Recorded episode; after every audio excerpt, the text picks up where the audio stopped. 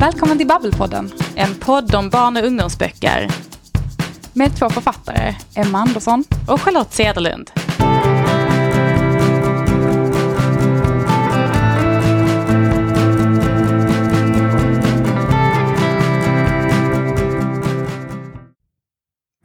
Charlotte, vad gör du för att få julstämning? Ja, men det är väl lite olika saker tänker jag. Alltså nu först eh, så har man ju försökt så jul, göra lite julfint hemma. Det är så här adventsljusstakar, stjärnorna och sådana grejer. Så det är absolut steg nummer ett. Men sen så handlar det väl om, eh, om att liksom hitta grejer där man kanske vaggas tillbaks lite i julkänslorna från när jag var liten. För att det är ju ändå så när man är liten är julkänslorna så starka och när man blir äldre så har de tendens att liksom mattas av lite. Så jag försöker göra lite likadant som när jag var liten och då är det jättemycket eh, titta på julkalendern, lyssna på radio julkalendern, eh, ha julkalendrar öppna.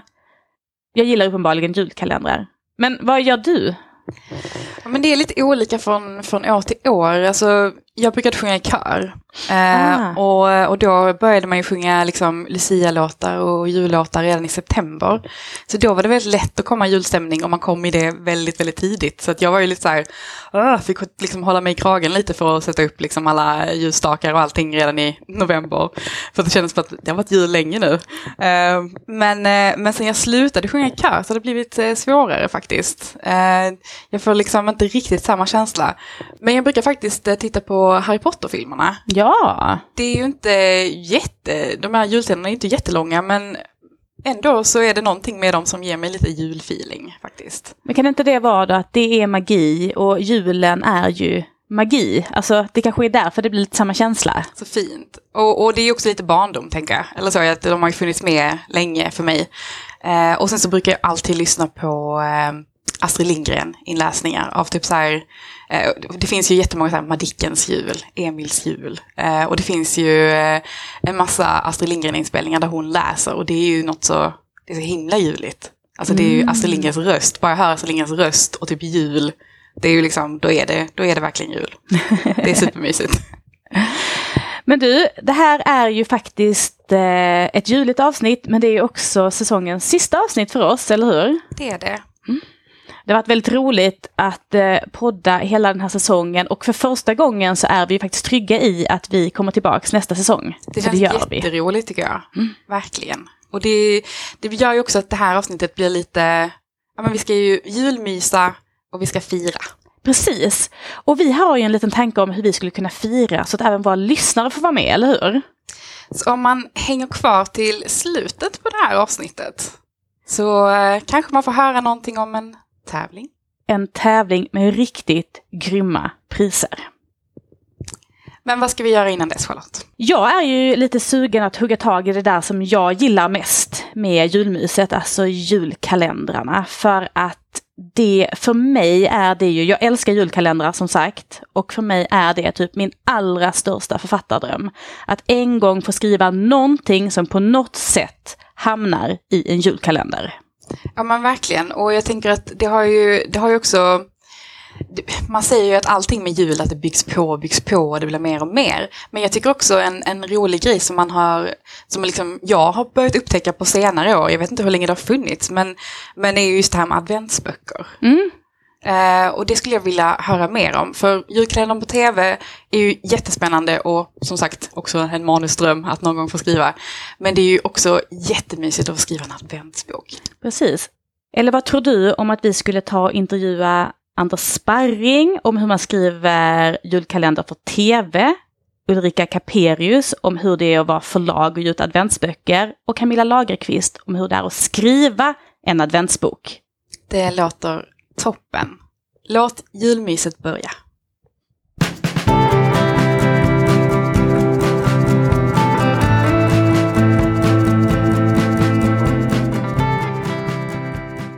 Hej Anders! Välkommen till Babbelpodden. Hur mår du idag? Tack, jag mår bra. Jag mår bra. Härligt att ha dig här. Vi är ju jättepeppade på det här samtalet och väldigt sugna på att få prata med dig om hur det var att skriva SVTs julkalender. Eh, Men innan vi gör det, kan inte du berätta lite om dig själv och, och ditt skrivande? Eh, mitt skrivande är ju tvådelat. Dels så är jag eh, sedan 1999 manusförfattare och skrivit väldigt mycket barn-tv. Det här var inte min första julkalender faktiskt, det var min tredje julkalender men det var den första jag skrev själv. Japp. Eh, eh, och sen så har jag sedan 2012 liksom haft en parallell karriär som barnboksförfattare.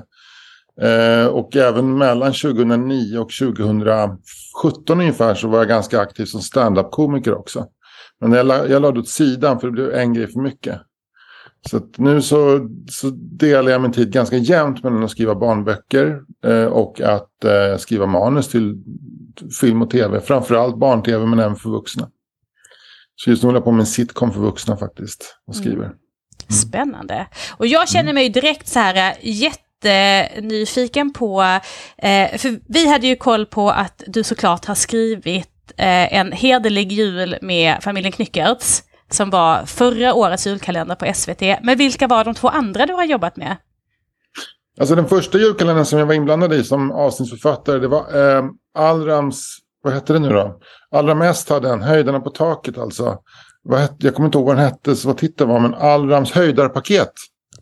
Hette den, 2005 tror jag det var. Och sen så skrev jag med Janne Fiert och Pascal Wallin Johansson SVTs julkalender 2009 som heter Superhjältejul. Ah, Okej, okay. ja men gud vad spännande. Men då var du ju lite varm i kläderna tänker jag även inför då det här din första egna. Och du har ju skrivit böcker om den här familjen Knyckertz innan, eller hur? Som Per Gustavsson har illustrerat. Och sen så blev det då en julkalender. Hur, hur gick det ens till för att det här skulle bli? Alltså det var så här att vi fick, eh, jag och Per började göra Knyckertsböckerna tillsammans och det var eh, så enkelt så att det var förlaget Natur och kultur som ville ha en serie. De ville ha en bra serie som, eh, som dels som håller den kvalitet som de vill ha på förlaget men som också skulle vara hyfsat kommersiell som man skulle kunna göra många böcker av. Och för mig var det viktigt att göra att den skulle nå ut så jag tänkte ganska tidigt att det här när jag skapar den här bokserien så ska jag orkestrera den så att man kan överföra den lätt till, till tv-mediet. Och när, när den första boken hade kommit ut så visade jag den för Linus Torell som är producent på Unlimited. Och då så var det han som sa, men då, då tycker jag vi gör julkalender. För han tände på idén med Knyckertz. Det, det är en tvärtom, ett tvärtom universa så alltså att säga. Eh, där, där, där det är norm att vara kriminell kan man säga. Så han tände på det och eh, det gick förvånansvärt fort för oss att komma upp till Sveriges Television och få ett en vidare beställning, då är det alltså att de beställer, då vill vi se lite mer, kanske ett par avsnitt eller något synopsis. Så det, allting gick väldigt utan, liksom tröskelfritt, kan man säga. um, så att om, om jag, eh, första boken kom ut 2017 och redan våren 2018 tror jag att jag satt och jobbade med ett första utkast till julkalendern faktiskt. Okej. Parallellt med, ja. Och då inser vi ju att det är en ganska lång process eller det här att från att man drar igång någonting som skulle kunna bli en julkalender till att julkalendern sänds? Det, det, I allmänhet så tar det ungefär tre år, skulle jag säga. Två, tre, fyra år. Och sen så, nu, nu är det så att jag gjorde ju en stor del av, av utvecklingen genom att jag utvecklade böckerna. Annars så har det också en, kanske ytterligare någon, någon period av utveckling av karaktärer och tematik och sådär för att det ska bli en, en julkalender. Eh, så att jag skulle säga att mellan tre och fem år tar det nog att få det om det skulle bli bra. Om man inte ska stressa fram det. Men om man är avsnittsförfattare som du varit tidigare, när blir man inkopplad i processen då? Är man då med från man början? Ja, det är ganska sent. Då blir man inkopplad efter att de har fattat produktionsbeslut. Och det sker ofta eh, ungefär ett och ett halvt år innan kalendern går i luften. Så att om, om, om eh, jag gjorde julkalendern 2009 så fick jag beställningen på avsnitten i april 2008. Och då fanns det ett eh, färdigt material att jobba med. Det var lite, det var lite en annan grej än det här. Eh, och då var det bara att hoppa in och, och, och, så att säga, följa manualen. Eller vad man ska säga. Just det. Och hur mm. involverad i den här uh, Knyckertskalendern då, som ju är ju då baserat på liksom, dina böcker och din idé. Hur involverad har du varit i hela processen? Om vi tänker liksom ända fram tills att ja, men det spelas in och så vidare. Väldigt involverad. Jag, det alltså så, så gjorde jag så att jag, eh, jag hade väl inte tänkt att jag skulle skriva den själv. Det var inte riktigt vad jag hade tänkt mig. För att det, det, det i huvudet eller om man ser framför sig, jag har det här arbetet framför mig, så är det övermäktigt. Men ju närmare vi kom ett produktionsbeslut, ju mer insåg jag att jag nog skulle vara tvungen att skriva det själv för att världen var så specifik. Den är så pass eh, bunden till böckerna och till vad jag kan och vet om karaktärerna så att jag hade svårt att överföra, och även tonen i, i det vi hade tagit fram är väldigt viktig, var viktig för mig. Så jag hade, fick allt svårare att se att jag skulle kunna liksom lära upp en annan författare eller, eller överföra materialet på en annan författare. Eh, så jag, jag skrev ju alltihopa själv. Jag fick eh, faktiskt väldigt bra hjälp av Petra Renius som skrev julkalendern året innan. Den som hette Mirakel. Han, han satt med mig ett par dagar och bara gav mig några hårda guidelines när det gäller dramaturgi. Men sen skrev jag den helt själv och eh, när jag var klar då lämnade man ju över till en regissör eh, och en scenograf framförallt och kostymör. Och då så hade väl de förhållandevis fria händer men jag var väldigt intresserad av att vara med och peta och tycka saker där också. Just det, och vad tyckte de om det då? De tyckte det var helt okej okay, därför, att jag därför att jag tyckte att de gjorde ett bra jobb. Så, eh, jag har varit med om pro, pro, eh, projekt tidigare där man liksom har kanske kört ihop sig därför att man har olika vision. Men de var ändå inne på samma vision som jag var. Så vi, det var ett bra samarbete bara. Och jag var väldigt involverad i allt från att vet, när familjen Knyckers läser morgontidningen så är det artiklar på framsidan. Och då hade jag skrivit typ fyra, fem artiklar som bara skulle synas i bild och sådär. Wow, det är verkligen på detaljnivå får man ja, säga. Ja, ja, ja. Och jag var också med framför kameran i en scen. Ja just det, för det var en av mina frågor till dig. Gjorde du en mm. sån här cameo? För det är ju drömmen tänker man ju, att få det vara med. Liksom lite så att, det, det gjorde jag. Mm, och det var, det var något som jag bad om själv. Kan inte jag få vara med framför kameran? Och då, eftersom jag är så pass lång, jag är två meter lång. Så tyckte våran eh, regissör Leif Lindblom att det var ju roligt att ha en lång kille. Och då skulle jag eh, med som skulle kunna göra lite slapstick. Så då skulle jag och en väldigt, väldigt kort tjej gemensamt bära in rosen från Sinai som är det föremål som familjen Knyckers vill stjäla in i kyrkan. Tyvärr så gick, blev det inte så roligt som jag hade trott. Därför att grejen är att när en lång person och en kort person står mitt emot varandra så är händerna ändå ungefär på samma nivå. Så det blev inte så stor skillnad. Även om hon var 1,60 och jag är två meter så blev det inte så här super slapstick. Så jag var tvungen att bara böja på knäna och dra upp armarna. Det var, ja, det var ett jädra jobb. Jag hade träningsvärk i flera, flera dagar efter. Ja, just det. Allt för att få den här drömmen uppfylld liksom. Ja, ja exakt. Plus att jag var, jag, jag var då, då var jag ju inte längre huvud liksom huvudupphovsman till julkalendern utan då var jag en dålig skådis som var i vägen. Och fick, du vet så här, de spelade in uppe i Luleå jag skulle ta någon Instagram-bild gick ut i snön och då skriker någon jättearg till mig så här, gå inte i snön, den smälter bort då. Du har kämpat hela dagen med att få fram snö.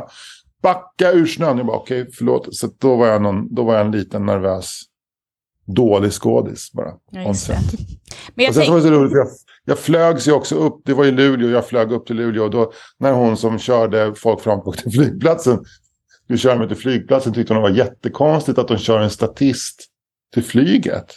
Varför får de en statist? Varför flyger de upp en statist? Och särskilt en dålig statist då eventuellt eller? Ja, en ganska dålig statist. de har ju varit i vägen. Suttit vid skådisarnas bord och ätit upp deras brag och kex och liksom. Ja, just det. Ja, men det ska man väl få göra när man har, har liksom, är liksom upphovsperson. Men jag tänker jättemycket på det här äh, som du pratar om, att, att julkalendern var så himla tätt knuten till den här världen som ni hade byggt upp i Knyckertsböckerna. Mm. Var, det, är det, var det stor skillnad för dig att skriva liksom den här 24 avsnittsberättelsen jämfört med när du skriver en av dina böcker? Ja, det är klart att det var en stor skillnad. Därför att det är egentligen inte riktigt samma. Det är inte riktigt samma värld. Det är, det är, svårt att förklara men det är en annan tonalitet i böckerna än vad det är i kalendern. Böckerna är mycket mer naivistiska i sitt språk, både för sitt bildspråk, alltså det visuella och i hur, hur eh, historien är uppbyggda. Dels att jag behöver en mycket komplexare och djupare historia för som ska hålla 24 avsnitt. Sen också att målgruppen är en annan. När man skriver en julkalender så ska, då får man en beställning från SVT som är så här, sikta på vuxenpubliken. Barnen kommer hänga med ändå i princip. Så jag var ju tvungen att tänka hur kan jag få eh, den här världen att bli intressant för folk i 60-årsåldern i princip. Eh, ja, och vilket var, också gjorde att jag fick utveckla framförallt Polisman då som spelas av Claes Malmberg. Jobba med det här liksom ensamhet kring julen. Eh, det, var för mig, det var för mig en nyckel att liksom jobba med det. Eh, det gav otroligt mycket. Det ger väldigt mycket tryck i storyn också när man har en karaktär som är så beroende av sina grannar som är tjuvar dessutom och han är polis. Så det var ganska stor skillnad. Sen är det också ett annat sätt att skriva på när man skriver manus än när man skriver böcker. Därför att du lämnar väldigt mycket av gestaltningen till nästa led i, så att säga. När du skriver böcker då, då är det jag och Per som bestämmer slutresultatet. Men här kan jag bara lämna ett partitur till ett antal väldigt duktiga yrkesgrupper som ska då tolka det partituret. Just det, och det är också lite intressant. Det här är väl egentligen en fråga som vi skulle ha ställt till Per, men han är ju inte här. Så att jag är ju nyfiken på eh, de visuella delarna i böckerna. Hur mycket har man lånat in därifrån till liksom det visuella i julkalendern? Egentligen så har Giovanna Remius och eh, Sandra Wolterstorff som har, och även Madeleine, jag kommer inte ihåg hon heter efternamn, som gjorde Mask. De de var inspirerade av Per. Framförallt så tog de till exempel fram en palett, en färgpalett då, utifrån hans böcker hans, som de följde. Uh, och sen så, uh, men till exempel så i böckerna har familjen Knyckertz alltid randiga kläder och bovmask. Och det ville de inte därför att eh, bovmask stänger ute tittaren från skådespelaren. Randiga kläder blir för cartoon, för tecknat liksom. Och det ser inte trevligt ut i bild. Så de var ändå tvungna att göra en tv-överföring. Men jag som jag tolkar det så, så var de, hade de väldigt stor respekt för Pers. Och, han, och jag vet också att Per var själv väldigt, väldigt nöjd. Och är väldigt fortfarande, och han är också ganska involverad i liksom. För han är ju också upphovsman till böckerna, så han var ju med och läste manus och tittade på dagstagningar och sådär. Mm, just det. Ja. Mm. ja, men vad spännande. Mm. Men eh, jag tänkte på lite på det här med, med manusarbetet och så. Alltså hur, eh, hur, hur, mycket riktlinjer fick du, liksom, alltså jag tänker dramaturgiska riktlinjer och sådär, alltså just för hur, hur liksom berättelsen ska vara uppbyggd i 24 avsnitt? Ska det vara en mm. vändning i något visst avsnitt? Eller alltså, mm. hur mycket sånt får man med sig innan eller får man bestämma ganska mycket själv? Nej, men de är ganska noga, SVT är väldigt noga med att det ska hålla då framför allt. Och sen så har de en idé om en formel liksom. Till exempel att eh, du måste sätta igång hela historien helst i första avsnittet. Och det är rätt svårt. För det handlar om att skapa, att, att spänna bågen så hårt så att man den håller, så pilen håller sig i luften i 24 avsnitt. Jag tycker inte riktigt att vi lyckades med det. Vi lyckades presentera karaktärerna väldigt effektivt. Men eh, en riktig, en, en julkalender som, eh, som eh, ska vara by the book. Där bör egentligen historien sättas igång ordentligt i första avsnittet. Och man bör undra hur ska det här sluta redan i första avsnittet. Och sen så eh, vet jag sedan tidigare att eh, eh, man vill kasta in en an andra växel runt Lucia. Därför då tillkommer ganska mycket tittare. Så att storyn får gärna gå lite och puttra fram till Lucia ungefär. För då börjar folk eh, som är utanför målgruppen få en känsla av att snart är jul, hur är julkalendern? Och då bör man liksom trycka på lite. Så det visste jag att i avsnitt 13-14 där ska det bli drag. Och att i princip att historien ska vara färdigberättad på den 23. Eh, för den 24 är en avtoning. Då ska man ägna sig åt, då ska folk få gråta och den sista knutarna ska, eller lösa tråden ska knytas ihop. Men det stora dramat ska vara avslutat den 23. Sen så läser ju de hela tiden och har synpunkter. Och de, de var ju framförallt väldigt noga med det här med att hitta bredden. Att hitta de tittare som inte är mellan 6 och 9 som böckerna riktar sig till. Det var de väldigt på med om. Eh, men inte så mycket kring till exempel eh, alltså moraliteter eller vad skulle folk kunna reta upp sig på som jag hade trott. De var mycket coolare med det än jag trodde. Alltså det handlar om kriminalitet, julkalendern. Och det var ju klart att det fanns en rädsla för det här med att vi skulle, särskilt då 2020, det är väldigt aktuellt fortfarande, men då var det också väldigt mycket på tapeten med, med gängkriminalitet och sådär. Och så att det fanns ju en, en, handlingsplan för vad som skulle kunna hända och hur skulle agera om det skulle bli ett drev eller så. Men eh, jag upplevde inte att de höll tillbaka, att vi var tvungna att hålla tillbaka skrivandet för den sakens skull. Nej, just det. Var du nervös när det första avsnittet sändes? Ja, jag var fruktansvärt nervös. Eh, och eh, den nervositeten höll i sig ända fram till julafton. Men inte så nervös för ett drev som för att folk inte skulle gilla julkalendern. Jag var jättenervös för att vi skulle tappa tittare och sådär. Just det. Men det gjorde vi faktiskt inte. Den höll, den höll sig på de här 2,5 miljoner tittarna som, som man vill att en julkalender ska hela vägen. Jag kan ju bara tala för mig och min familj och vi satt ju klistrade. Det här är den första julkalendern som mina barn, som min lilla, hon var fyra då, förra julen, ja. som hon såg hela och var liksom jättepeppad på. Så vi, var, vi var väldigt nöjda i min familj. Ja, vad härligt. Jag kan säga det, apropå det här med att hitta en målgruppsbredd, så gjorde vi ett, ett jag och Per Gustafsson gör väldigt mycket författarbesök och vi var i Göteborg, i någon förort i Göteborg, och då kom det ett äldre par dit till biblioteket. Det var bara en massa barn där. Så kom ett äldre par och så undrade jag var är barnbarnet? Men då visade att de hade kommit dit själva för de var intresserade av Knyckers. Och hade tittat på Knyckers själva utan barn. Då. Det, var, det, var, det, det tycker jag är så himla kul. Då, då fattar man att man har lyckats med det där. Nå alla. Då har man faktiskt lyckats. Mm. Men du, vi förstår ju att det här med att skriva en julkalender, särskilt om man gör det utifrån egen idé och liksom gör en stor del av jobbet själv, det är ett superstort projekt. Skulle du kunna tänka dig att göra det en gång till? Ja, faktiskt. Det skulle jag faktiskt kunna, för det var väldigt roligt. Det var ju liksom roligt hela vägen. Och det beror nog delvis på att idén, jag uppfattar själv att idén är så bra så att man får, får bra människor att reagera på den. Alltså bra kreatörer vill haka på. Så får jag, hade jag en lika bra idé en gång till Eh, där jag fick ett, samma känsla av liksom, gud vad kul vi har ihop. Då skulle jag göra det. Men jag skulle inte eh, skriva en julkalender för sakens egen skull. Det skulle jag inte göra. För det, det är också dels faktiskt så här, eh, rent krast ganska dåligt betalt. Så det året man gör julkalendern så kommer man att tjäna mindre pengar än vad man är van.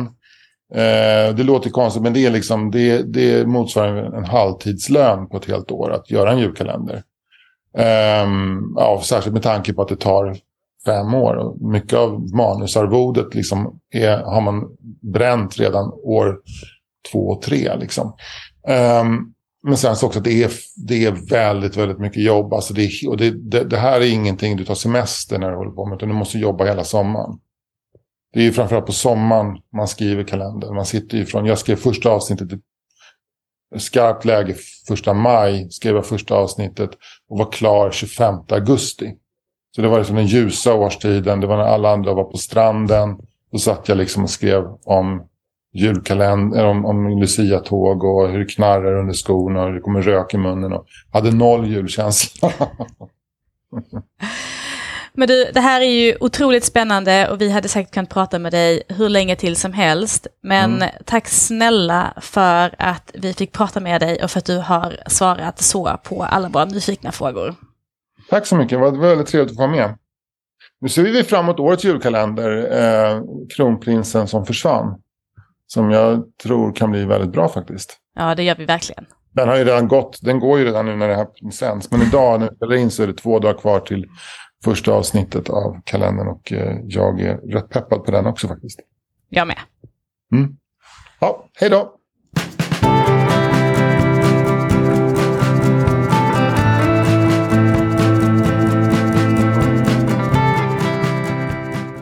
Hej Ulrika! Välkommen tillbaka till Babbelpodden. Hur mår du idag? Hej, tack så mycket. Jag mår mycket bra idag. Jag känner mig julladdad. Vad härligt att höra. Du är ju förläggare på Bonnier Carlsen och vi har ju pratat med dig i ett av våra tidigare avsnitt då om bokprovningen. Men idag är du tillbaka för att prata adventsböcker med oss. Jättemysigt. Adventsböcker har ju börjat bli allt vanligare ute i bokhandlarna. Varför väljer ni på Bonnier Carlsen att ge ut en årlig adventsbok? Ja, men jag tror att jag måste backa tillbaka till mig själv faktiskt i det här. För att när jag var liten så var, då fanns det adventsböcker. Och det, jag har alltid tyckt att den här perioden innan jul är nästan den bästa. Och jag tänker att jag tror att jag delar den med ganska många barn, den här förväntan som man har och liksom nedräkningen. Eh, så jag hade ett himla sjå. Jag var tvungen att läsa minst två adventsböcker, liksom två kapitel varje dag hela december. Det var, liksom, det var mycket att hålla ordning på. Ibland läste jag en på morgonen och en på kvällen och sådär. Eh, för att då hinna med allt det här liksom inför juliga.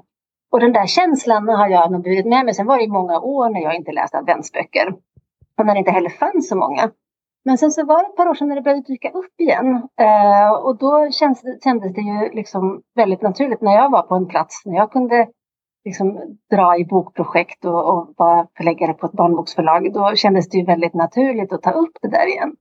Att liksom hitta de här härliga juliga böckerna som på något sätt blir vägen, vägen till julafton. Så att, eh, jag tror att det, det är för att liksom, det är en ganska kort försäljningsperiod om man ska vara så här krass. Alltså, det, man ska ju läsa den mellan den första och 24 december. Sen kan man ju läsa dem när man vill såklart. Det är inte så att de på något sätt tar slut sen. Men, eh, men att liksom hitta en berättelse som gör att man kan följa en berättelse hela vägen fram till jul eh, lockar mig väldigt mycket. Och jag tänker att idag när barn och unga inte läser riktigt lika mycket som de gjorde förr, då kan det här vara ett ganska bra sätt att liksom, ja men det är väldigt avgränsat. Man läser ett kapitel om dagen och det är anpassat i längd efter att ja, men så vara lagom långt man ska hinna läsa det på en dag liksom, eller en kväll. Och man behöver inte tänka så mycket mer på, på det. Och det är också lite roligt att man inte får läsa längre. Om man nu ska hålla sig till reglerna såklart. Ja, men vad roligt att du kom in på det, för det tänkte jag faktiskt fråga om. Eh, era adventsböcker riktar sig till, eh, till slukaråldern 9 till 12. Eh, kan, mm. kan de hålla sig? Ja, men det tror jag.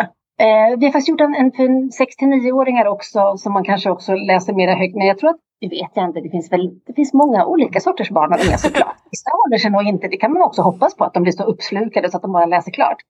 Eh, men vissa, alltså det är ju lite härligt att hålla sig till reglerna också. Framförallt, det är mycket regler och traditioner kring jul. Det ska vara på ett visst sätt sådär. Och då tänker jag, jag föreställer mig att man kanske ja, men man, man läser årets adventbok. Varje år kommer en ny bok, då läser man den. Då håller man sig till dagen och till kapitlen. Um, för att det finns någonting ja, men ganska fint i det. det. Jag tror att det är Rabén och Sjögren, de har ju en, en eh, serie adventsböcker som riktar sig till lite yngre, bilderboksåldern. Och de myntade väl det här att liksom, när boken är slut, då blir det julafton. Att det är som en magisk bok. Och det är ju lite så även om man är äldre, att det liksom den där nedräkningen, ja, man gillar den. Det är också en fin tradition att läsa det där kapitlet varje kväll just i december. Att just i december kanske man kan lägga bort mobilen en stund och göra det här för att det, det ger någonting annat. Hur gör ni med, med det som blir årets adventsbok? Är det så att ni tillfrågar en författare och ber dem skriva något eller är det de som kommer till er och säger och har en idé och så tänker ni det där är en julbok? Ja, men det är lite både och faktiskt. Um, ibland så har vi frågat och tänkt att det här skulle verkligen passa bra. Men ibland så, eftersom det nu har blivit lite som en grej, så har vissa författare kommit till oss och föreslagit, så här, men jag har skrivit ett manus som utspelar sig i juletid och det är 24 kapitel faktiskt. Eh, och det är ju jätteroligt, men det är ju också ganska svårt med adventsböcker. Det är ju eh, ett lite större bygge egentligen än en vanlig bok, för att du, måste ha, du har en väldigt fast form. Det ska vara 24 kapitel, de ska vara ungefär lika långa. Det ska finnas en liten tråd, som en någonting som är avslutat i varje kapitel. Du ska liksom få en känsla av att det, liksom, ja, det landar när kapitlet är slut. Samtidigt som du ska ha en berättelse som räcker över alla 24 kapitel. Och sen måste man också tänka på att eh, man läser ju boken över mer än tre veckor. Det vill säga det som du läste första dagen. Du är inte säker på att man kommer ihåg det när du sen kommer till julafton. Så att man måste liksom hålla läsarna med liksom närmare sig hela tiden. En vanlig bok kan man faktiskt tänka sig att man slukar på ett par kvällar om man fastnar i den. Så här. Men om man nu håller sig till, till regelverket, då läser man den under en ganska lång tid. Och det är också lite speciellt. Måste man hålla uppe spänningen eller liksom, ja, att man vill veta hur det går. Um, så att, uh, ja, så det, det, är inte alla som, det är inte alla som vill. Uh, och det är nog inte alla som, som lyckas kanske, jag vet inte. Men jag tycker att vi har hittat fantastiska författare. Eh, och att de är ganska olika våra dansböcker, det gillar jag också. Mm. Eh, att de har lite olika stuk. Man vet aldrig riktigt hur årets bok ska bli. Ja, spännande. Men hur långt i förväg brukar ni påbörja arbetet med, med adventsboken? Ja, men det är nog egentligen ganska mycket som den vanliga utgivningen. Att det är ett drygt år kanske i förväg. Man börjar liksom fundera på personer och, och höra det är ju bra om man liksom gillar julen och tycker att den här liksom uppbyggningen, uppbyggnaden av en förväntan är, är härlig att jobba med. Och sen så ska man ju också hitta en illustratör som ska göra då 24 bilder, oftast har det blivit, eh, som då ska illustrera de här kapitlen. Så att, ja, men vi tänker och klurar och så har jag en liten, en liten lista på personer som jag tänker så här, ja men det där kanske skulle vara roligt. Och vi har ju också två gånger samarbetat med det finlandssvenska förlaget Schilds och Söderström som gjort adventsböcker tillsammans med dem. En av Karin Erlandsson och en av Eva Frans. Eh, vilket ju också har varit väldigt roligt och då har vi haft lite mer tid på oss för att vi har liksom varit dubbla förlag och arbetat över landsgränserna. Men det har varit otroligt roligt. Då har ju vi också lärt känna nya författare för oss och samarbetat kring illustratörer och allting. Just det. Du sa ju innan att eh, alltså försäljningstiden är ju kanske lite kortare för en sån här bok än vad den är för en vanlig bok. Men kan man se att, att liksom det som är 2022 års adventsbok, kan den ändå få liksom ett försäljningsuppsving julen 2023? Eller? Absolut. Ja, ja. Jo, men absolut. Den finns ju kvar. Om vi har den liksom i lagret så, så, så finns den ju med då också. Många gör ju eh, ja, men kanske på Instagram eller i andra liksom, medier så att man gör liksom en, en, en, en recension över olika adventsböcker och då spelar det ofta ingen roll vilket år de har kommit ut. Så jag tänker att de där böckerna de återkommer ju sen så är de ju också väldigt härliga julberättelser. Det är ganska sällan, eller vi våra, de böckerna som vi har gett ut har inte varit Eh, väldigt tajt knutna till datumet så att den första december då utspelar sig det här kapitlet och så.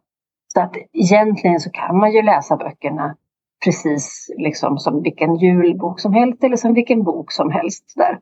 Och det är ju också medvetet valt för att det ska bli, eh, att man inte ska känna att man måste läsa boken precis under de här decemberdagarna. Eh, utan att det är som en adventsbok i 24 kapitel och så får man välja lite själv. Just det. Men det finns ju julkalender på tv och julkalender på radio. Men mm. vad är adventsbokens styrka skulle du säga? Men jag tänker att jag tycker att en adventsbok um, för de här som är lite, lite äldre, som man kanske till viss del har släppt radio och tv-kalendern. man, ja, man behöver ju ändå någonting och liksom någonting som ger den här känslan av still, lite stillsamhet, stillhet och frid och julkänsla så. Och en jul eller en adventsbok kan ju berätta en mycket liksom mer komplex historia skulle jag säga. Du har liksom eh, fler ord på det. Du kan gå in i en berättelse på ett annat sätt. Det är precis som skillnaden mellan, mellan bok och tv på andra sätt också. Att det är olika sätt att berätta en historia. Men jag tänker också att nu gissar jag lite, men jag tänker att barn idag är ganska vana vid att konsumera underhållning själv, alltså ensamma. Det är ganska privat. Du tittar på film eller, eller klipp på din mobil och du gör det liksom själv. Då tänker jag att, att byta det mot en bok, att ta liksom en stund själv med en bok eh, i sängen, kanske varje kväll i december. Det ligger inte så jättelångt ifrån det där vanliga som de gör, men här får de en längre berättelse att försjunka i. Men man får den som Youtube-klipp. Du får den uppdelad liksom, i kortare, kortare avsnitt. Um, som du tar till dig liksom ett om dagen. Så då tänker jag att så här, ja, det tänker jag är liksom den stora, stora, den stora fördelen. Att, och sen så är det ju liksom precis som med att läsa böcker att om du skapar dina egna bilder och din egen tolkning. Sen så hoppas jag väl, eller tänker att många, kanske som jag gjorde när jag var liten, ja men man kör ju radio och tv-kalendern också såklart. Alltså det är väldigt mycket att hålla reda på före jul för att bygga upp sin julkänsla.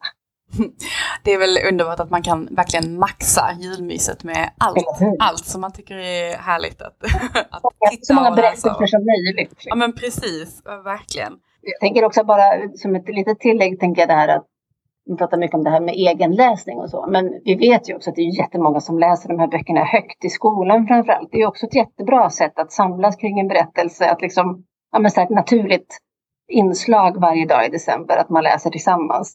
Eller att man läser hemma på kvällen. Också någonting som jag tror att familjer kan uppskatta så här års. Att man eh, kan ta en liten stund och, bara liksom beta av dagens kapitel eh, tillsammans och liksom få den här julkänslan, äta en pepparkaka och så. Ha det lite härligt. Just det, och säger de inte att gemensam läsning är ju en av de bästa sakerna, alltså en av de bästa läsfrämjande sakerna man kan göra och då kanske en sån här bok faktiskt hjälper till. Ja, och högläsning är ju jätteviktigt även för barn som är äldre än bilderboksåldern. Alltså även när man har lärt sig läsa själv så behöver man ändå, men högläsning ger så otroligt mycket. Man ska ju, ska, men man, man bör läsa för barn långt upp i liksom 12-13-årsåldern egentligen. Och det är ju dels för att man kan ta till sig mer komplexa berättelser än vad man kanske orkar läsa själv. Men sen också såklart, som du säger, att det är en, det är något väldigt fint i att läsa tillsammans och prata om det man har läst och reflektera över det och liksom, ja, fundera. Just det. Du, jag har en sak som jag är supernyfiken på. För att nu eh, går vi in i juletiden 2022, men jag tänker, har ni redan bestämt vem som skriver adventsboken 2023? Ja, vi ska faktiskt ta upp den på vårt utgivningsmöte imorgon. Så det har vi faktiskt. Eh, den är på gång.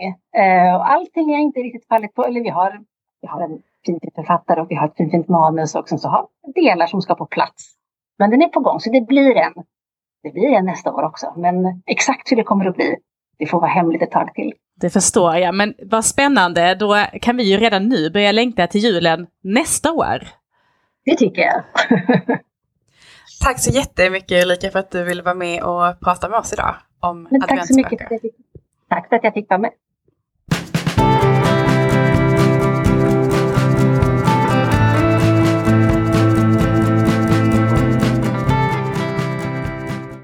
Hej Camilla, välkommen till Babbelpodden. Hur mår du idag? Jag mår faktiskt väldigt bra idag. Vad härligt att höra. Vi har ju bjudit in dig här idag för att vi vill eh, prata lite om din bok eh, Mörka julnätter som är Bonnier Carlsens adventsbok 2022. Och vi kände oss ju lite nyfikna på just det här med adventsböcker. Men först och främst, skulle inte du kunna berätta lite om dig själv och din bakgrund? Vem är du och vad har du skrivit tidigare? Ehm, ja, jag har ju en bakgrund som journalist, men nu de senaste åtta åren har jag jobbat som författare på heltid. Så den här Mörka julnötter, det är min eh, 26 bok faktiskt. Ehm, men ganska länge så jobbade jag som journalist på dagarna och så skrev jag på kvällarna när mina barn sov. Ehm, så det var en ganska lång period eh, tills jag hade en bok som fick ganska mycket uppmärksamhet den vann det årets pris som bästa barn och ungdomsbok. Och då skrev ju alla tidningar om den där boken och tack vare det fick den en massa gratis reklam. Och då kunde jag liksom börja försörja mig på att vara författare. Plus förstås att jag är ute och föreläser ganska mycket. Och jag tror vi är många som känner igen det där med hur man börjar och eh, också det låter väldigt lyxigt. Nu är du ju då som sagt eh, aktuell med eh, den här Mörka julnätter som är en bok i julkalenderformat kan man ju säga, för det finns 24 kapitel och det är väl tänkt att man ska läsa ett, ett om dagen. När fick du frågan om att få göra detta? Jag tror att jag fick den här frågan, det var innan 2021 års julkalender kom ut, alltså, så det var innan. Jag tänker att det kanske var på sommaren eller hösten 2021 eller var det tidigare, kanske till och med var, var våren, våren, sommaren. Då fick jag frågan och det tyckte jag kändes väldigt roligt och hedrande. Liksom. Så att jag började skriva redan då. Eller jag hade liksom en tanke om vad jag ville skriva om. Vad handlar boken om? Eh, ja, det, jag skriver ju mest historiska böcker, så det är en historisk bok. Eh, den utspelar sig 1934 handlar om Gerda. Eh, hennes föräldrar blir sjuka eh, och hon och hennes lillebror Algot får åka upp till morföräldrarna i Hälsingland. Eh, och där blir det lite sån här kulturkrock därför att eh, inte kanske just eh, Gerdas morfar, men det är många där och mormor också som tror på skrönt, alltså på, på väsen. Ehm, och efter ett tag när de har varit där uppe så börjar det hända lite kusliga saker. Läskigt. Vad spännande. Du, jag måste ju bara fråga dig, för jag tänker att det kommer ju bara en adventsbok varje år. Eh, så att, att få frågan måste ju ändå vara ganska stort. Hur kände du när du fick den frågan? Det var ju jätteroligt. Det var ju liksom hedrande tycker jag. Och jag hade ganska, som jag sa, ganska snart klart för mig eh, vad jag ville skriva om. Jag ville ju skriva om historia, så att jag var inte så här jätteintresserad av att skriva om där, den här amerikanska stora liksom bullrande tomten, utan jag ville göra någonting annat, om gamla jultraditioner. Hur mycket riktlinjer fick du från förlaget eller hade du ganska fria händer att liksom utforma din historia och formatet och sådär?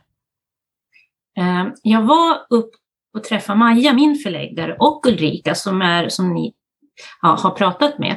Eh, och de ville ha en pitch. Ja, så att jag berättade lite hur jag hade tänkt och vad den skulle handla om. Men sen efter det så hade jag ganska fria händer, förutom att det måste vara 24 kapitel förstås. Eh, och att de skulle vara ungefär lika långa och att varje kapitel skulle avslutas med en cliffhanger. Eh, och sen var det också så, det tyckte jag var svårt, att, att sista kapitlet skulle, det skulle inte vara några läskigheter mer utan det skulle vara väldigt juligt och lyckligt. Eh, och jag är ju van att annars när jag skriver så här, ja nej men jag måste ha mer, då kan jag ju utöka liksom och skriva fler kapitel och längre och så här. Men den här gången så var jag ju tvungen att hålla mig inom de där ramarna. Så kom jag på att jag ville ändra någonting, då var jag tvungen kanske, lite så här, det blev lite som domino, för att jag var, om jag flyttar någonting, då var jag tvungen att flytta ännu mer eftersom jag bara hade ett visst format att hålla mig inom. Fick du liksom tänka väldigt mycket på det när du skrev, eller tänker idén som du hade från början, fick du anpassa den mycket för att den skulle passa formatet? Eller, eller du, i och med att du hade liksom det i tankarna från början så var det lättare, eller hur, hur var det att skriva? Nej, jag tycker inte, jag tycker inte att jag anpassade, alltså jag hade ju historien ganska klar, vad den skulle handla om. Eh, däremot så var det lite, det var ett pusslande lite kan man säga, för att det skulle bli Ja, men så att kapitlen blev ungefär lika långa och sen att jag liksom, det fick jag väl tänka på mer än vad jag gör när jag skriver i vanliga fall. Liksom. Men det var ju också lite roligt att hålla på och pyssla med det liksom, och tänka hur det skulle vara. Ibland kunde jag bli lite frustrerad därför att jag ville ha lite längre kapitel. Men historien i sig tyckte jag inte att den påverkade så mycket. Just det. Vad var, vad var den största utmaningen egentligen att skriva en bok på det här sättet? Ja, men det var väl det att jag liksom hade en bestämd... I och för sig, nu har jag ju jobbat som journalist ganska länge och då är det ju ofta så att då har man ju ett utrymme, kanske ända ner på ett max antal tecken. Eh, så man vet att man ska liksom hålla sig till. Men nu har ju jag skrivit fritt så länge eh, så att jag hade väl vant mig av med det. Men det var väl mest det, liksom, att jag inte kunde... Jag hade gärna skrivit två, tre kapitel till om, jag hade, om det hade varit möjligt. Men nu gick ju inte det. Så jag tänker det var den största utmaningen, att hålla mig inom formatet 24 kapitel.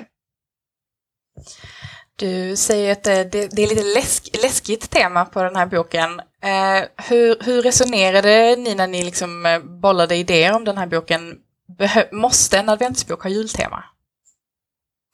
Um, ja, det tänker jag nog att, att den ska ha. Men jag den här gången så vill jag ju, som jag sa, så är det ju ingen sån här stor bullrig jultomte och liksom så, utan det är ju den här julbocken, den kretsar ju kring julbocken lite. Och, eh, så det är ju läskigt, det är ju läskigt, men det finns också såna här gamla jultraditioner med som jag tycker är väldigt mysiga.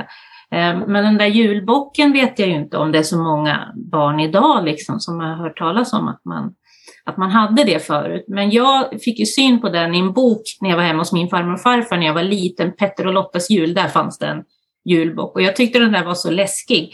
Så jag tyckte det var spännande att spinna vidare på det. Liksom. Att den här, den här julbocken, tomten idag, han är ju så snäll och liksom, ja. Så, men den här julbocken, han var ju liksom, det var ju en tudelad person. För han var ju både, lämnade både klappar men kunde också vara ganska ond. Ja, jag tror att det är många, det är nog inte många som, eh, som, som liksom kommer ihåg den mörka sidan av, av juletider. Jag tänker också bara liksom Lusselelle liksom, eh, och, och vad det associerar till. Så jag tänker att det är, ja, var roligt att, att plocka upp det eh, och den sidan. Ja, jag tänkte också någonting som jag, som jag väldigt gärna ville göra, för det kommer jag ihåg när jag var barn, att jag tyckte det var så spännande med de här, ja, men de här grå vättarna, för det var ju Jenny Nyström egentligen som skapade den här tomten som vi tänker på idag, men innan dess då, eh, trodde man ju att man hade gårdstomtar, eller det finns ju fortfarande folk som tror att de har gårdstomtar, liksom som hjälpte djuren och hjälpte till på gården. Det var ju, de kunde ju vara lite buttra och lite vresiga, så att jag kände att jag ville ha med de här gamla traditionerna och vad man trodde på förr. Ja, spännande. Hur såg skillnaden ut för din skrivprocess i det här projektet gentemot när du skriver dina andra böcker? Utav om vi tänker utöver formatet och sådär, men, men liksom eh, själva processen. Jag vet inte om det var någon större skillnad egentligen. Det var väl kanske mer att jag gjorde ett mer detaljerat synopsis än vad jag gör. Jag tänker alltid att jag, att jag ska göra, jag vet ju alltid hur boken ska sluta och hur den ska börja, det har jag alltid med. Men eh, nu kände jag, eftersom jag var tvungen liksom att ha 24 kapitel, att jag var tvungen att vara mer noggrann med synopsiset så att det liksom hamnar händelserna som jag tänkt att de han komma med. Så på det sättet så tror jag att eh, det var mer detaljer, eller detaljstyrt än vad jag skriver Anna. När var, var den här boken klar? När behövde du vara klar för att det skulle hinna i tid till jul? Ja, alltså jag hade nog skrivit klart den redan för ett år sedan, men sen höll, ja, ni vet ju, man håller ju på och fortsätter och jobbar och bollar sådär mellan sig. Först med min förläggare Maja och sen med Jill, min redaktör. Men den var helt klar eh, i början, ja, i våras. För sen skulle ju Lina börja göra illustrationer. Så att, ja, då var den helt klar. Och hur eh, samarbetade du och Lina? Hade du redan väldigt mycket tankar om hur du ville att illustrationerna skulle se ut? Eller gav du henne ganska fria händer?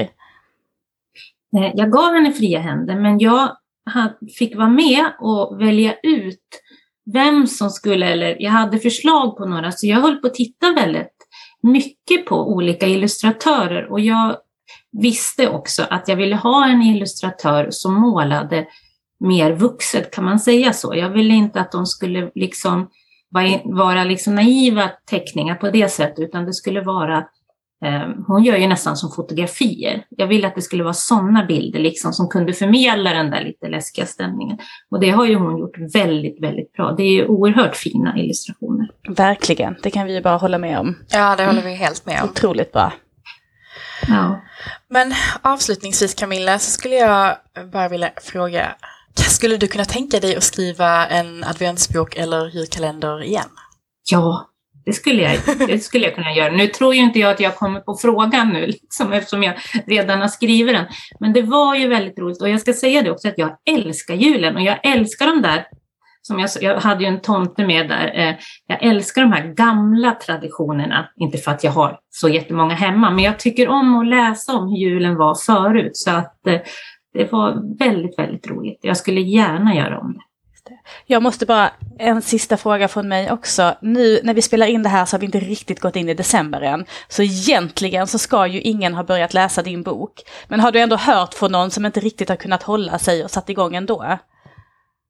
Ja, alltså det har jag ju fått. Jag har fått överraskande många som har tyckt att boken har varit väldigt spännande och att de inte har kunnat sluta läsa den. Så det har ju varit väldigt, väldigt roligt.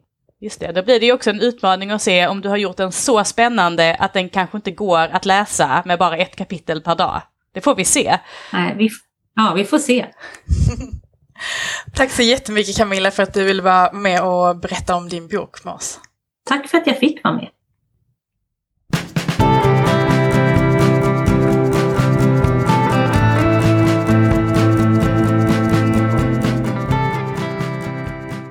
Nu blir det boktips! Charlotte, har du läst någon bra bok den här veckan? Ja men det har jag. Eh, jag har läst en bok som heter Fara i kikaren som är skriven av Cecilia Fransson och illustrerad av Stella Spente. Och det här är en bok som är utgiven av bokförlaget Hedvig som eh, själva säger att de ger ut läsvänliga böcker för barn och unga och vuxna då. Så den här ska väl då räknas som läsvänlig. Den är för åldern 9 till 12, inte jättekort, men ändå kanske kortare då än en, än en genomsnittsbok för den här åldersgruppen. Och den här boken den handlar om en tjej som heter Alma och det är inte nutid utan det här är historiskt, så den här boken utspelar sig 1897. Och Alma hon är dotter till polismästaren i en liten samhälle som heter Marberg. Och Alma sitter i rullstol. Eh, man får veta lite genom den här boken att någonting har hänt. Kanske är det någon slags ridolycka och där mamman då tyvärr gick bort. Och Alma sitter i sin rullstol, hon har sitt rum på andra våningen och hon känner sig ju lite låst hon kan inte riktigt springa runt i stan som hon vill. Hon kan inte göra det hon vill. Så hon sitter i sitt rum och så har hon sin mammas kikare och så håller hon lite koll på det som händer i stan. Och så har hon en bästa kompis, en pojke som heter Lars, som är ett eh, barnhemsbarn. Eller han har egentligen till och med rymt från barnhemmet. Och de har en, en väldigt fin kompisrelation. Och sen så händer det någonting här i Marberg för att det hittas en död kropp på biblioteket och det här, bara det här tycker jag är väldigt spännande. Att det är en bok för mellanåldern men brottet är faktiskt ett riktigt brott. Det är någon som har blivit dödad på biblioteket och det är ändå lite läskigt liksom hur de hittar den här kroppen och hur den här kroppen ser ut.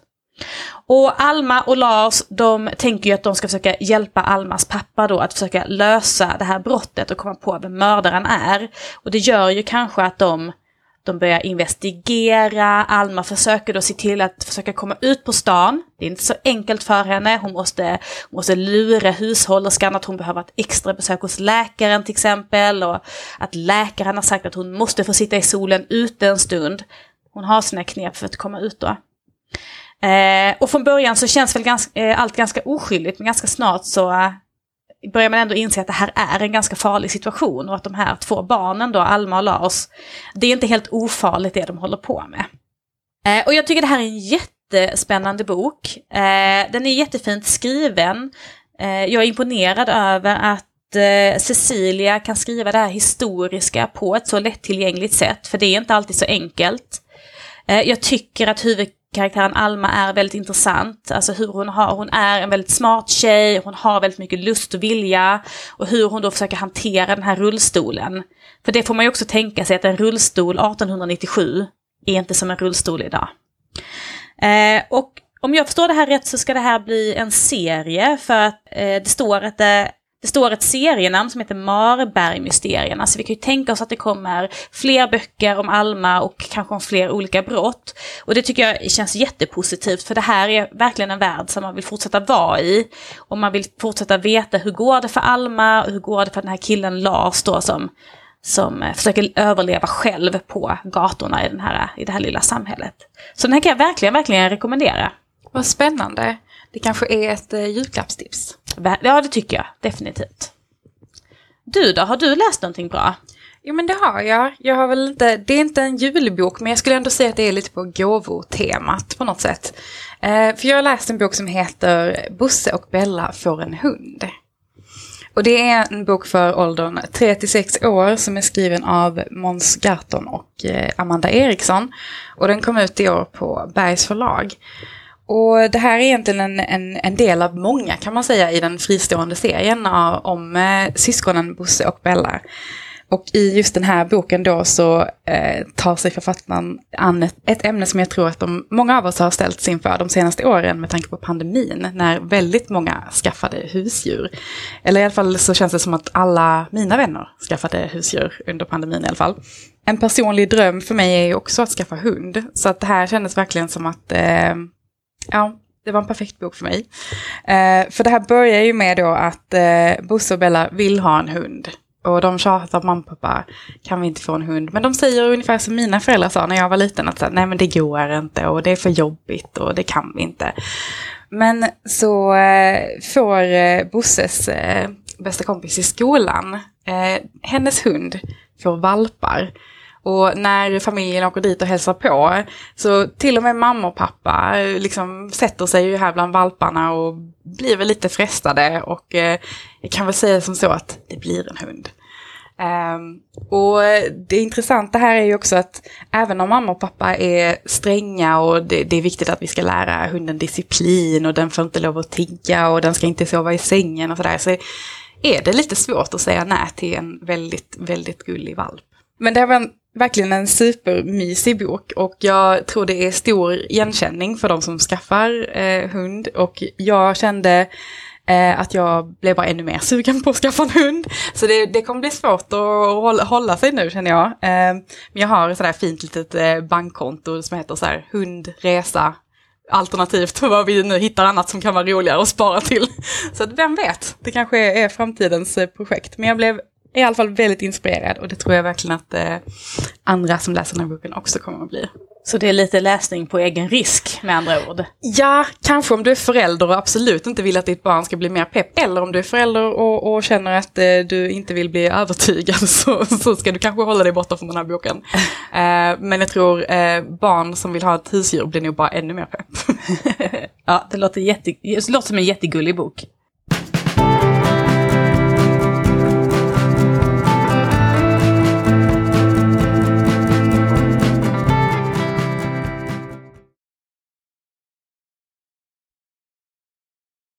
Ja, det var vårt sista avsnitt, Emma.